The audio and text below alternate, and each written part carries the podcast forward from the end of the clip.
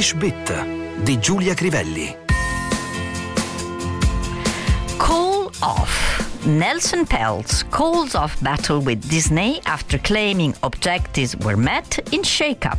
Move follows plan to axe 7,000 jobs.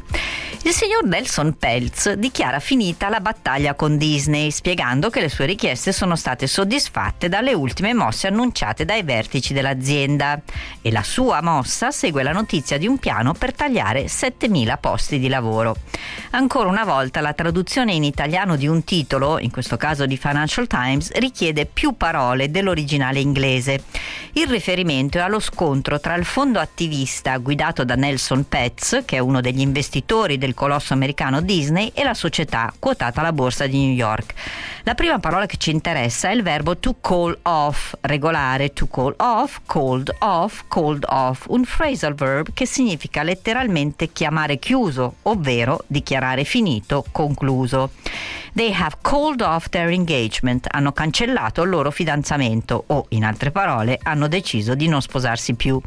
The game was called off because of the very bad weather. La partita fu cancellata a causa delle pessime condizioni meteo.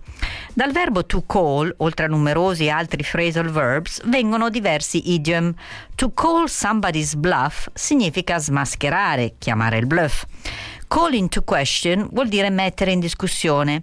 Call it a day significa ritirarsi, andare in pensione. After 40 years in politics, I think it's time for him to call it a day.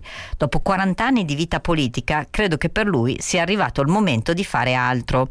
To call a spade a spade è l'equivalente del nostro dire pane al pane.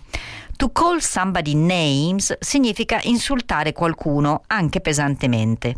Tornando al titolo del quotidiano economico britannico, notiamo il sostantivo shake up, letteralmente rimescolamento. Il verbo è to shake up, irregolare to shake up, shook up, shaken up. Il, tos- il sostantivo viene usato spesso per indicare riorganizzazioni interne di aziende o studi professionali. Senza la particella up, shake ha altri significati. It dismissed the idea with a firm shake of his head. Liquidò l'idea con un equivocabile movimento della testa. She gave him a shake to wake him. Gli diede una spintarella per svegliarlo. I always get the shakes before an exam. Prima di sostenere un esame mi vengono sempre i brividi.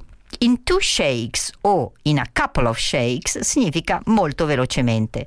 L'aggettivo è shaky.